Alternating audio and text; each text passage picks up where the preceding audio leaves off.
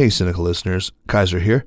We're delighted to take the wraps off the latest show in the Sinica Podcast Network, powered by SupChina. So sit back and enjoy Chapter 1 of Strangers in China with Clay Baldo and Cherie Xu. And uh, make sure to subscribe to the show. Sinica will be back next week with a show about the situation in Xinjiang and the shift in party policy toward China's Minzu, its ethnicities, its nationalities, its minorities. That shift underlies the coercive assimilationist approach that we've seen now in Xinjiang, where over a million Uyghurs and other Muslims have been extra legally detained in so-called re-education camps.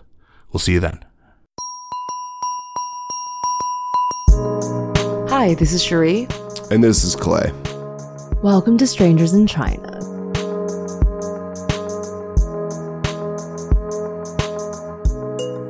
So, Clay, why are we interviewing strangers in China? I like that way of putting it. Why are we interviewing strangers in China? I think I want to get to know China in a different way, on a more individual level. How do you think we typically understand China? I think we think of China monolithically as this giant culture, billions of people, big numbers, and we don't ever really think on a more granular level.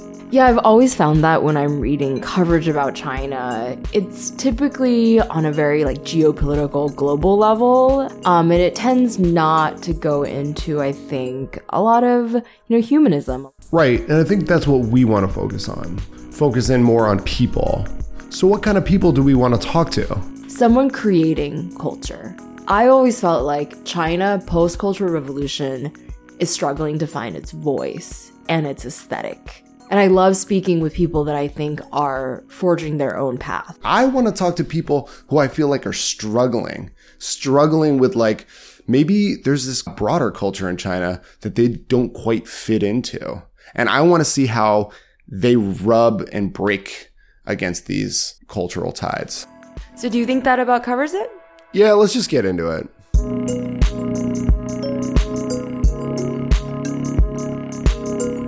Chapter 1 Rotten Girls.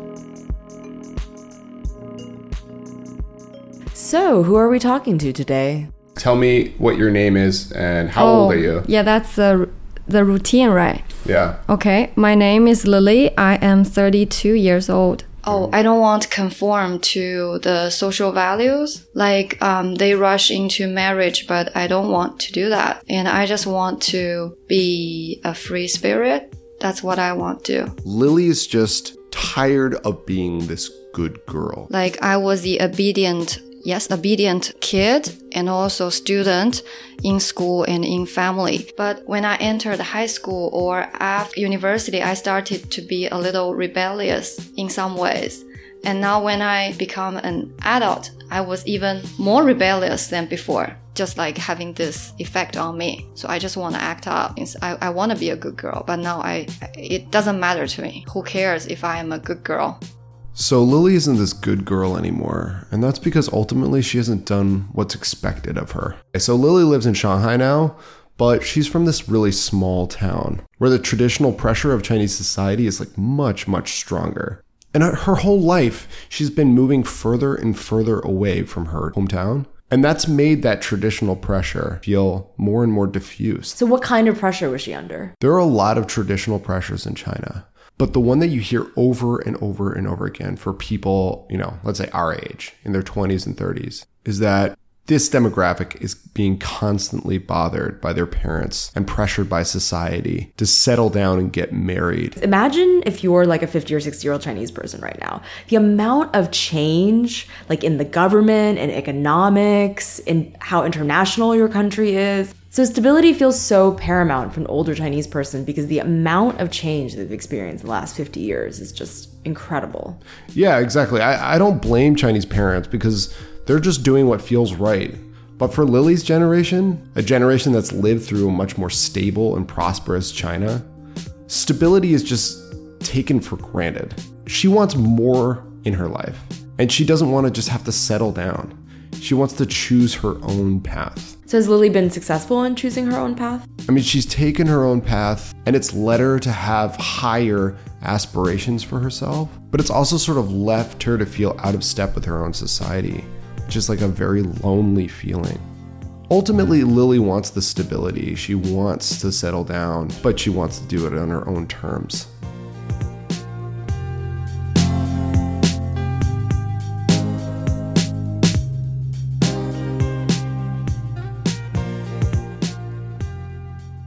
So Lily lives in Shanghai right now, and Shanghai is China's most vibrant, most metropolitan city. But that's not where she's name from. is called Hengshan Okay. town. Yeah.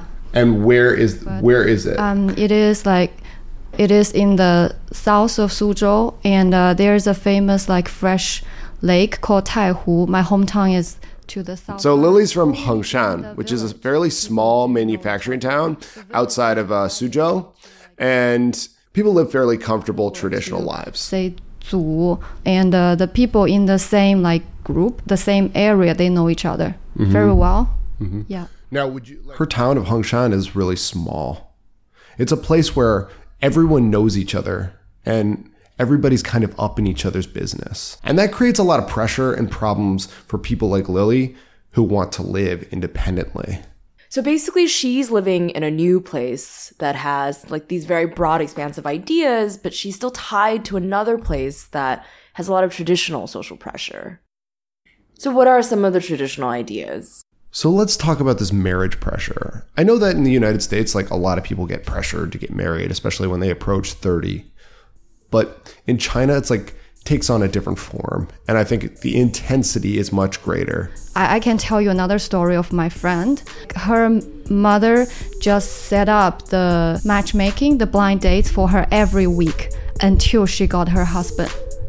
So that that's what she has to do, and uh, and her mother will check up on the you know the progress. Yes, there are like some people who met each other for only a few months and they just get married and they enter yes into marriage. That's a lot, but in my opinion, there are two cases. One is they felt this could be an appropriate partner, like when you just weigh over the choices, you felt he's quite okay, like economically and maybe from his family background, you think he can be a match to you. So you think, okay, I have to, I have to accept it. But other cases, they finally met somebody who who is a match to them. So Cherie, she talks about blind dating here, and blind dating is not the same thing in China. Can you explain it a little bit? So, Lily's referring to the specific instance when your parents kind of get in touch with other parents from your hometown and get their kids together. Right. So it's like it's blind dating because you don't know this person at all, but it's not like a friend setting you up. It's it's very much a parental oversight. And these blind dates that her friend's mom set up for her friend, they're not like out of the ordinary. This happens all the time, all over the place. What what is the pressure like for you about like marriage from your parents, let's say? I feel sometimes I feel sorry for them because they are undergoing a lot of like pressure about me not getting married. My mom especially. My dad also had this pressure. Uh, he said he couldn't he couldn't fall asleep because of me. He said I'm the last girl in the village who is not married. That is giving him a lot of trouble. Okay, Cherie, can you just give me a little insight as to what's going on here? Because it seems like these parents have these these crazy expectations for getting married so quickly and so urgently. So, I think getting married in China is basically a moral imperative. It's not a valid choice to stay single, particularly as a woman, I feel. And part of that I think is like it's not your choice whether you want to get married or not. It's the expectation of your old of your parents that you have to get married, right? Lily's generation is maybe the first generation who actually questioning that notion in the first place. Right, who think that they even have a choice. So traditionally, stability in China is always the ideal. And getting married is very much part of that stability. Marriage isn't just you're getting married because you're in love. It's advantageous for your family and another family to link. Marriage is about putting you on the track to buying a home, to owning your car, to having a kid, and to ha- basically create a unit around yourself that's like a safety net. Right. And then speaking more to the stress that Lily's parents are feeling, there's another sort of tension that's working on them. There's no sense that strong in the village. People know each other, but you don't have like this intimacy. You just gossip about everybody. They have no boundary and they want to know more about you, but they don't care about you. There's no love or affection in it. So Lily's dad, as she said, is feeling this pressure. He, he can't sleep at night. Now, I think that's partially because he's like, he worries about Lily a lot. But then he has this external pressure from the people around him. So village life is sort of this lever of conformity. Because of the pressure that it puts on your parents and the pressure that your parents put on you, this whole marriage question becomes a bigger expectation than just what your parents want. So Lily's dad is aware that the community is gossiping about her and they're aware of her not hitting the proper life stage and perhaps how it reflects on their parenting.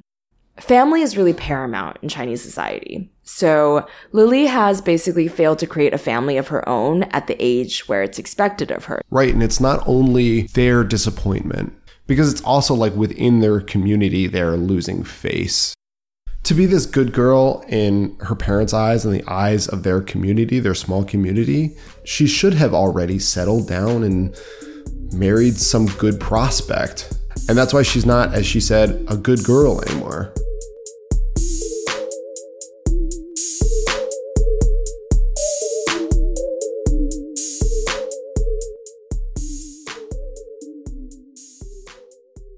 So even though she's getting so much pressure from her family and her community, how did she open up and transcend that and move beyond? I think because they are from a small small village, that's why they they care about others uh, thinking, but I don't care at all.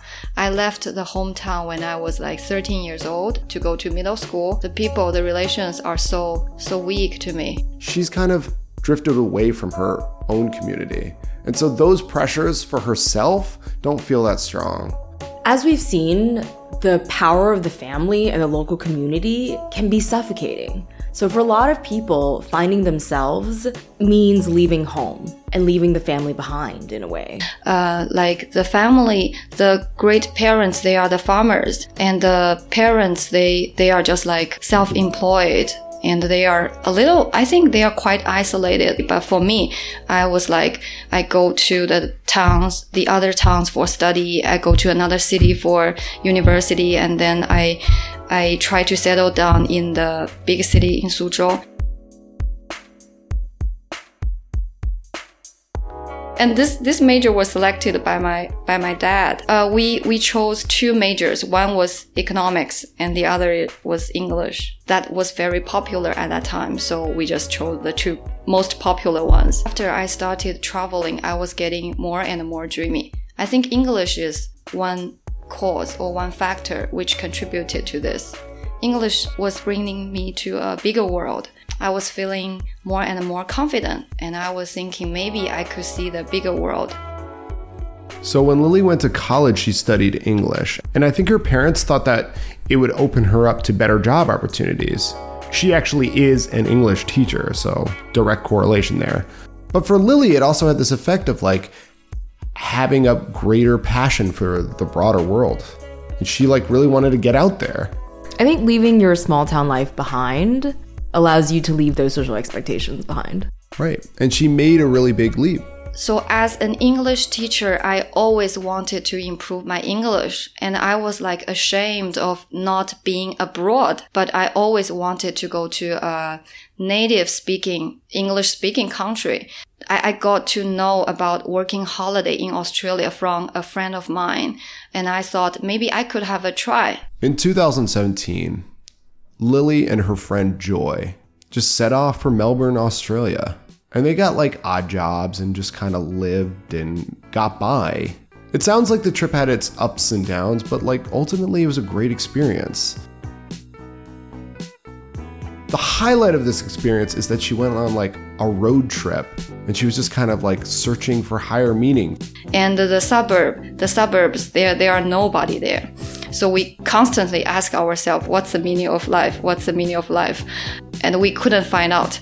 So the friend suggested we take on a journey touring half Australia, spending like one month.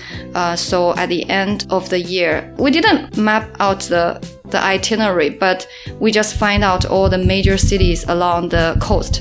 And she drove all the way by herself because my driving license has expired. Uh, I said, um, if you felt so tired, I, I could drive. She said, no, no, no. The policeman will come out somewhere. I said, no, no, no, don't, don't. I can drive. The road is so easy to drive. Let me drive. She said, no, no, no. I don't trust you. So, do they find the meaning of life? I don't know if they found the meaning of life on their own personal little Burning Man that they did there, but um, Lily did find a new passion that she didn't know she had. But when I, after I got to Australia, I see from other people there is a different way of living. I had a sense of security from that journey because I make it, I survived, and I made ends meet through the whole year. The and another greatest thing was I found writing. Chinese writing about the working holidays everywhere. So I want to do something special. I want to do the English one. So I started writing and I sent them to my Australia friends. They encouraged me to go on doing this.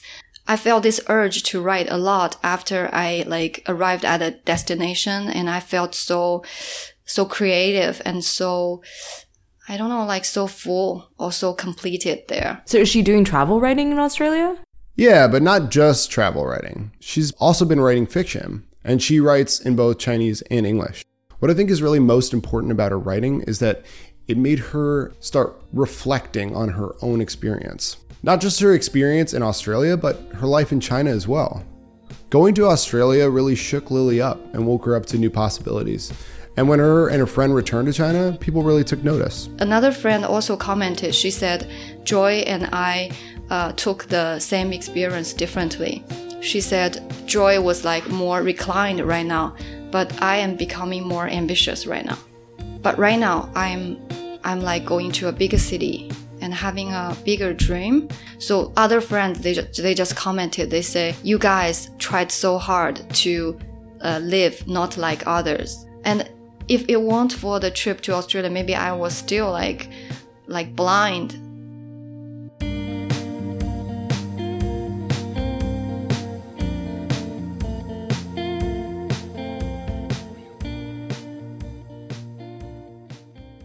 So Lily and her friend lived in Australia for a year and they like just kind of did it. They got jobs and they made it. And that felt like a big accomplishment for them. And I, I think truly like living abroad really broadens your perspective a lot. Yeah, I think living abroad really changes your ideas of what's normal and what is considered just generally accepted. The expectations of where you're from are sort of diminished in a lot of ways, and you can see the world in a different way. Yeah, I think that when we're living in a certain place, like I lived in New York for 12 years, we start to accept certain things as just like normal or reality or unchangeable. But then when you go abroad, like I've lived in Berlin and now Shanghai, you just start to question these things. There is no normal, and sometimes expectations are totally arbitrary. Just as a point of clarity, I want to emphasize that I don't think actually Australia was the catalyst for her totally changing and opening up. I think Australia itself was just sort of a way to see things differently. I think sometimes there's sort of these essentialist narratives that the West helps China open up in some way. And maybe that's true to a certain extent, but that's not really Lily's narrative here.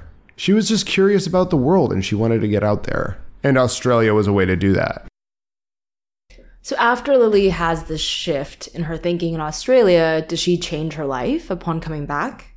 The unfortunate thing about broadening your perspective is that coming home, the realities of where you're from haven't changed at all. It's just you've changed and the expectations are still there. And that has been a big letdown and disappointment for Lily. One friend of mine, he said, you wasted one year, which is uh, like precious in your life. So the other friend just say, why bother? Just why take such a detour to arrive at some people's some people's path? When I was in Shanghai, I started to feel the huge pressure. because the Chinese environment was like moving so fast. It was really, really fast. People were talking about like middle aged anxiety at the age of 35. So it's like 35 was very critical point. If you don't make it to success, then you are doomed. And because the Chinese people were uh, racing so fast in the second half of the 20s, getting married, buying a house, like uh, working really, really hard. I think this is speeding up aging. So now when I go to see my peers, I feel they are so old. But when I was in Australia, I felt I'm so young. And I feel like a whole world is in front of me. And I feel finally I'm becoming myself. But when I get to China, everybody tell me you are so old. So there's also like this dilemma when I am finding a partner. I used to think uh, I like someone senior than me. I think like they are stable and they can provide protection to me. But now I feel the men of 35, they are really old. They are not young at hearts. So I, I feel there's no happiness being with someone working life it, it's just heavy and it's repetitive. I want to do something like good for my future. I want a career out of it not just like repetitive work and um, being exploited by the company. I don't know. I feel I'm quite selfish because um, in China there's a saying uh, which is teachers are like candle, so you have to burn yourself to light others, make an example to others. And I think if a person is feeling very sad in herself, she can never be a great teacher. So I dislike what they have pictured for me. So now when I was in Shanghai, I just feel, uh, how can I be so stupid and how can I be so immature? And I was feeling, uh, if I keep teaching like this, I will continue to be so stupid. So now I'm worried about myself. So that's a lot. What do you kind of gather from all of that?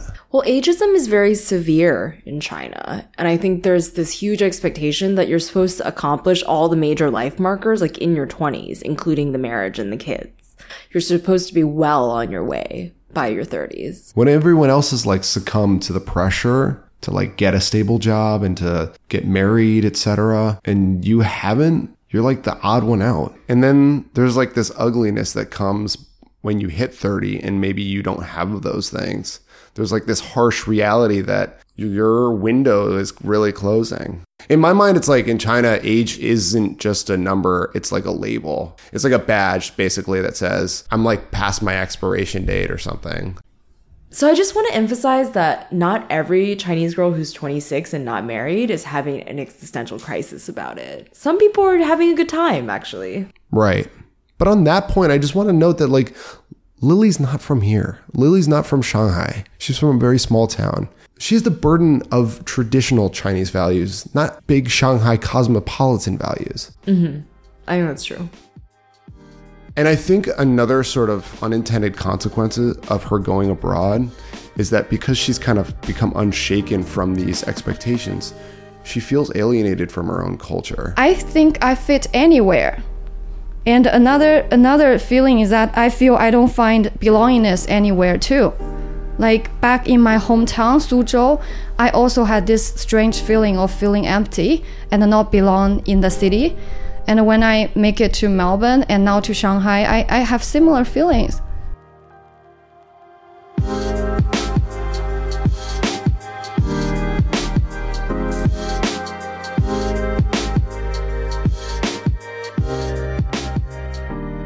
So, what is she doing to try to find, I guess, either an outlet or try to find people, a community where she doesn't feel as alienated?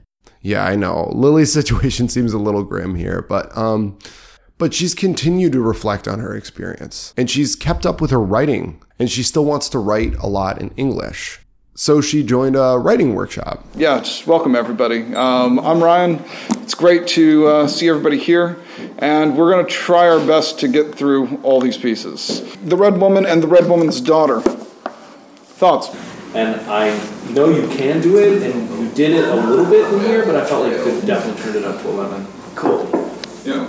No, I, the, my favorite part about it. So this is a creative English writing group that Lily has joined. They do all of their work in English.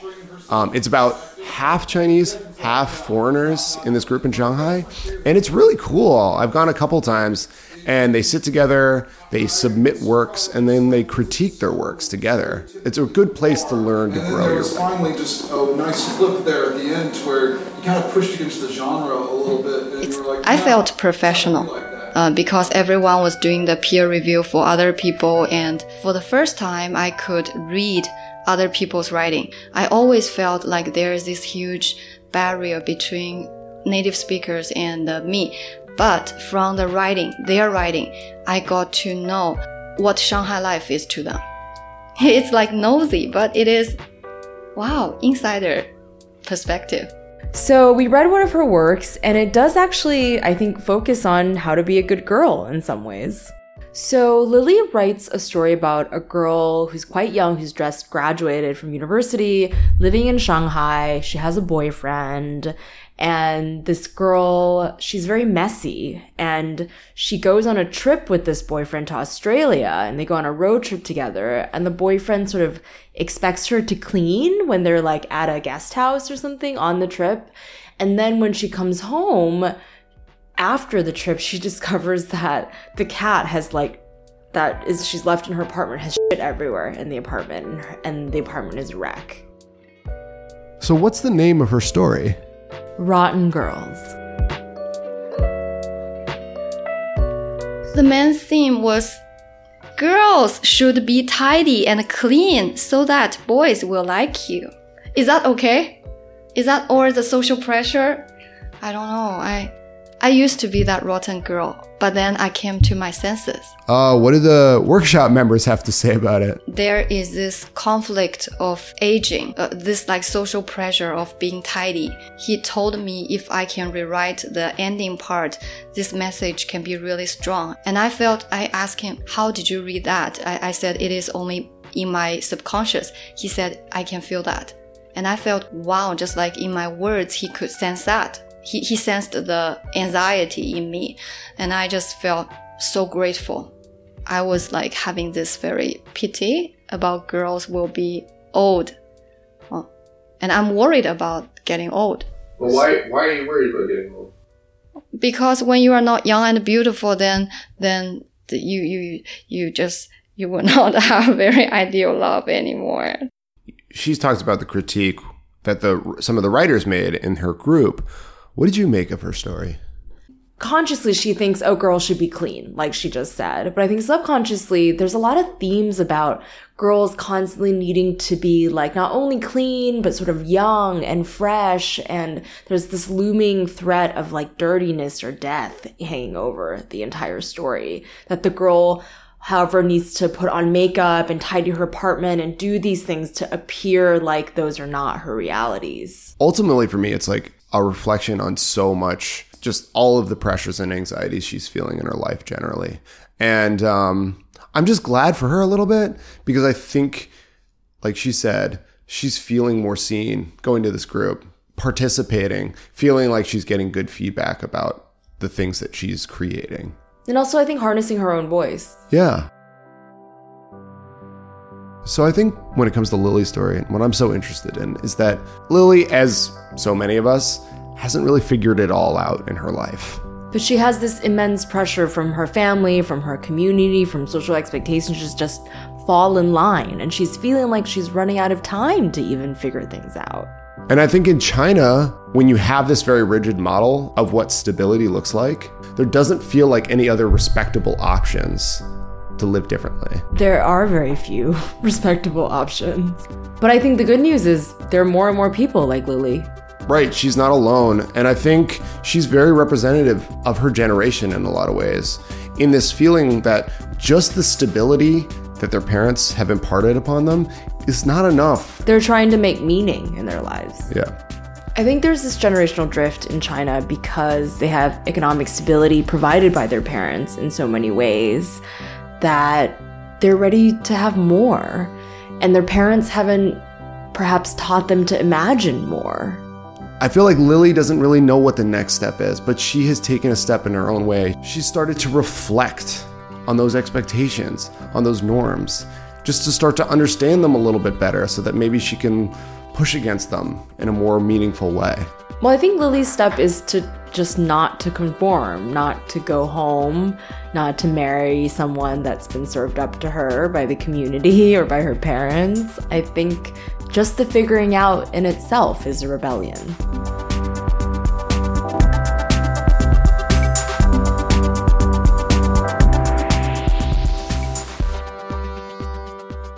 I'll tell you when to stop. You don't have to read the whole thing. Okay. Um, Rotten Girls. It was Saturday night.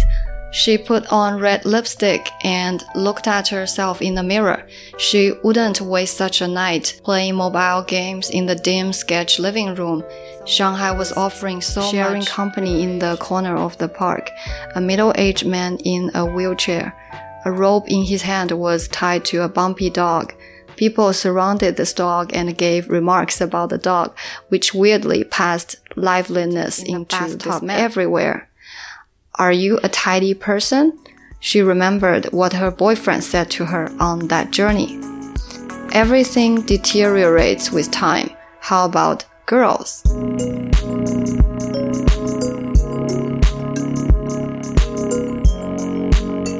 Strangers in China was produced by Cherie and Clay and it was mastered by Kaiser Kuo. Strangers in China is a member of the Sinica Network, powered by SupChina. Follow us on Instagram at Strangers in China. Follow us on Twitter at Stranger in China.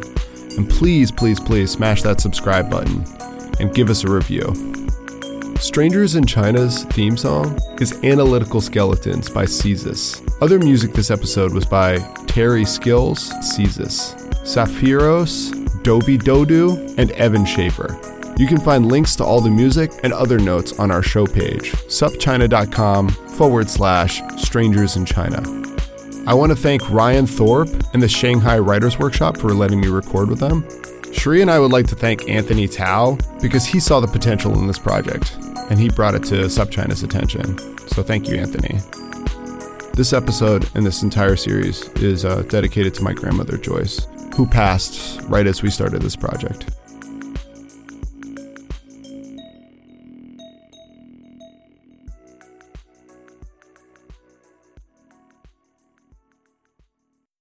Next time on Strangers in China.